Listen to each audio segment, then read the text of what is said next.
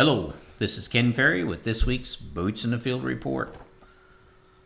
Last week was a good week. On Tuesday, we finished up the hand harvest.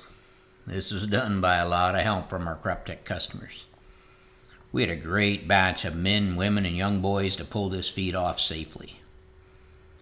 A huge plus for this effort was some of our customers brought in multiple people and family members from their operation that worked together every day on the farm. This allowed us to put teams together that could work side by side on some of the jobs. Faith Farms in Iowa called the family members in and the in laws to do a set of 900 ears or more than 900 years ears right there on their farm. Big thanks to Daryl Steele and his family. Here locally, Gingrich Farms brought in enough people to run a complete line, husking, counting, shelling, weighing the whole process. The Barth family brought in enough people to man a counting table and one sheller. The Bear Boys manned a sheller as well. With these groups, we were able to spread the rest of the crew out and keep everyone safe. By 1:30, we'd shelled and weighed over 5,000 ears. The crew here is right now in the process of putting together the 2020 yearbook. Hopefully, we'll have that done soon. I gotta admit, this is a big weight lifted. Every time I walk by those racks full of ears, I'd get a knot in my stomach, wondering how we would capture all this information in the year of COVID. Matt, Isaac, and I use that yearbook every day as we work through the yield map meetings with you guys. We know how valuable this information is, and the possibility of losing a year's worth of data was nerve wracking. I am truly thankful for all who participated in these plots from planting to harvesting to the hand harvesting. Big thanks to the CropTech crew, especially Jared, who prepared and ramrodded the, the day, and Katie, who kept us on track uh, on the day of. It was fun watching the young lads spin the sheller using both hands and giving it all they had. I told them many young boys play little league ball, hoping to make it to the majors but very few ever do. But I bet even fewer young boys have ever shelled corn using a hand sheller. Now, most of our shellers are rust colored, but one is painted green and one is painted red. It was fun to hear these young lads trash talking about which color was the best. Like father, like son. So, everyone involved, thank you, thank you, thank you. The second great thing about last week most of our customers received from an inch and a half to two and a half inches of rain. Not all, but a lot of it came slow enough that we were able to get it in the ground. While this doesn't square us up, it's definitely a move in the right direction. The third great thing about last week is I got to travel to Iowa and do two in person meetings. It was so nice to hear farmers ask questions again out loud, not having to type it into the chat. I got a lot of good questions from both groups. I think most of them were tired of being locked down for so long they wanted to talk to somebody. A lot of questions about what lies ahead with all the down corn that they couldn't harvest this year after the derecho. And should they start changing their plans considering how dry most of Iowa is? One question asked if 2021 is going to be a dry year should we put all of our nitrogen on up front and not risk being dry at side dress time where the nitrogen could get caught at the surface and not get down into the root system? First of all, we never plan for a drought, but we always use steps to mitigate risk when we can. Drought mitigation is in hybrid selection and managing plant densities for our light soils trying also to farm without soil layers that roots or water get trapped on. When it comes to nitrogen management, we implement the 4 R's to mitigate both wet and dry year risk. If your current plan with nitrogen is not your limiting factor, then changing your plan to make it more efficient will not change yield. You may be able to lower your rate and keep the same yield, and this would improve your ROI and, of course, improve your environmental footprint. But putting all your nitrogen up front does not allow for much mitigation of risk. The further out in front you go, the more risk of loss. Fall applied is usually at more risk than the spring applied. But at the same time, I see many times where growers decide to move most of their upfront nitrogen to late side dress and due to weather conditions get there too late and lose yield. Early nitrogen availability is important when the plant is setting up its ear size. While it doesn't take a lot of nitrogen, to do this, it needs to be available for the small plant to find. In that rapid growth stage from V8 to tasseling, plants are taking up 7 to 10 pounds of N per day. This is when a large amount of nitrogen is needed to be available. The amount is as important here as the placement. Even a soil with the ability to, ability to mineralize high amounts of nitrogen will not be able to keep up or be able to mineralize enough on a per day basis to meet the crop needs in that rapid growth. If you see a noticeable jump in your corn visually when you side dress it, it's telling you you didn't have enough on up front. Again, our goal is to never have a bad day. From tasseling to black layer, most hybrids need about 120 pounds of N.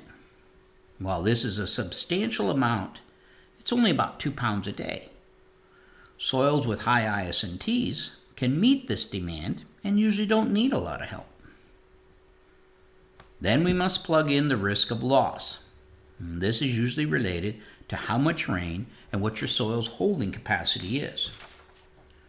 Paying attention to your weekly rain events per farm is a good indicator to what might be happening to your nitrogen. If you applied all your nitrogen up front and we get a wet spell when most of it is in the nitrate form, losses can be high.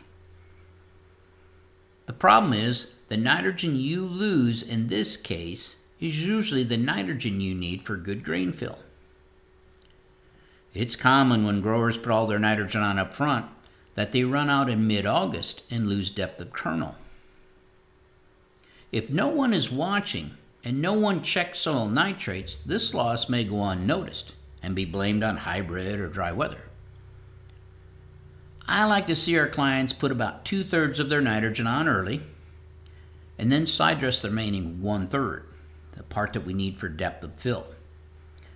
Now, if we're doing that with ground equipment, if you're doing that with fertigation, you can break it up even more. This way, we have enough nitrogen to set the corn all the way to tassel, and it takes the pressure off your timing of your side dress pass. Being able to recess in the middle of the growing season is a big plus. At this time, we can evaluate corn stands and make some yield projections as well as assess past weather and current soil nitrates. To take inventory on how much the applied nitrogen we can account for. This past year in general was a pretty nitrogen friendly year for the most of CropTech's customers. And we can say this based on all the nitrate testing that we do. If we were bumping rates, it was usually due to higher yield goals or realigning changes that were made in the pre plant applications. With that said, due to some heavy pop up showers in areas, we had some fields that did come up short. The past few weeks, we've seen some of those fields coming through in our yield map meetings. One that I remember, when it came through at side dressing time, the amount of nitrogen missing was alarming we had to bump side dress rates between 60 and 90 pounds. Talking with the grower, they expressed that they were not surprised. The farm received a lot of water from the time the pre-plant was applied to the time they pulled the nitrate samples ahead of Y dropping. As we went through their yield maps, this field had a distinct line across with big swings in yield. Trying to get a handle on what caused it, they told me that the lower yielding part was where they used a flat rate of N at the normal rate without bumping it. The higher yielding was where they bumped the recommended VRT rate. The ROI to the added nitrogen was way beyond the nitrogen cost. These growers called it right. By paying attention to the weather and double checking soil nitrates before they made their side dress pass. Most of their other fields didn't need to be bumped because they had less rain, even though they're only a few miles away. Some growers will say, I, I don't have time to side dress in. I always put it all on up front and I've never had any trouble. This could be true. If you do not have any loss, or you over apply enough to make up for those losses. This is especially true if you never do anything to check if the nitrogen rate is your limiting factor. Many farmers believe corn needs to turn yellow before nitrogen deficiencies limit yield. While corn turning yellow is usually a big smack in yield, you can have a 20 bushel loss in yield from nitrogen and not be able to see it from the pickup. When we are dealing with nutrients that affect yield, nitrogen is the big dog. And when you run out, yields will drop. Missing in P and K will change the soil test values. Missing in nitrogen will change the yields. Set up a 4R program for your nitrogen. I know one and done deal is easier, but it's not always better. We have set the date for the Crop CropTech Summer Field Day. It'll be July 21st with a live in person day, and a virtual field day will be December 15th.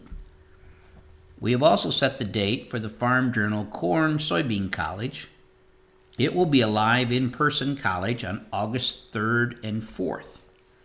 It too will be followed up with a virtual corn soybean college on January 4th.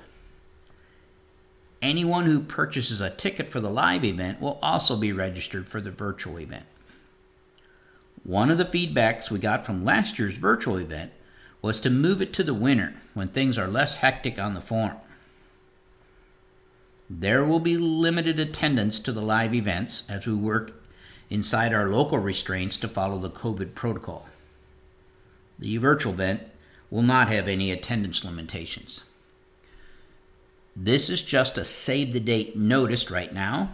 As we get more information from local authorities, we'll have a handle on prices and attendance limitations when we open registration.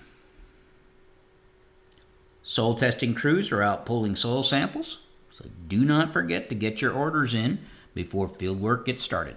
To stay up to date, check out our website at croptechinc.com and subscribe to our podcast, Boots in the Field Report. Keep her safe, keep her moving.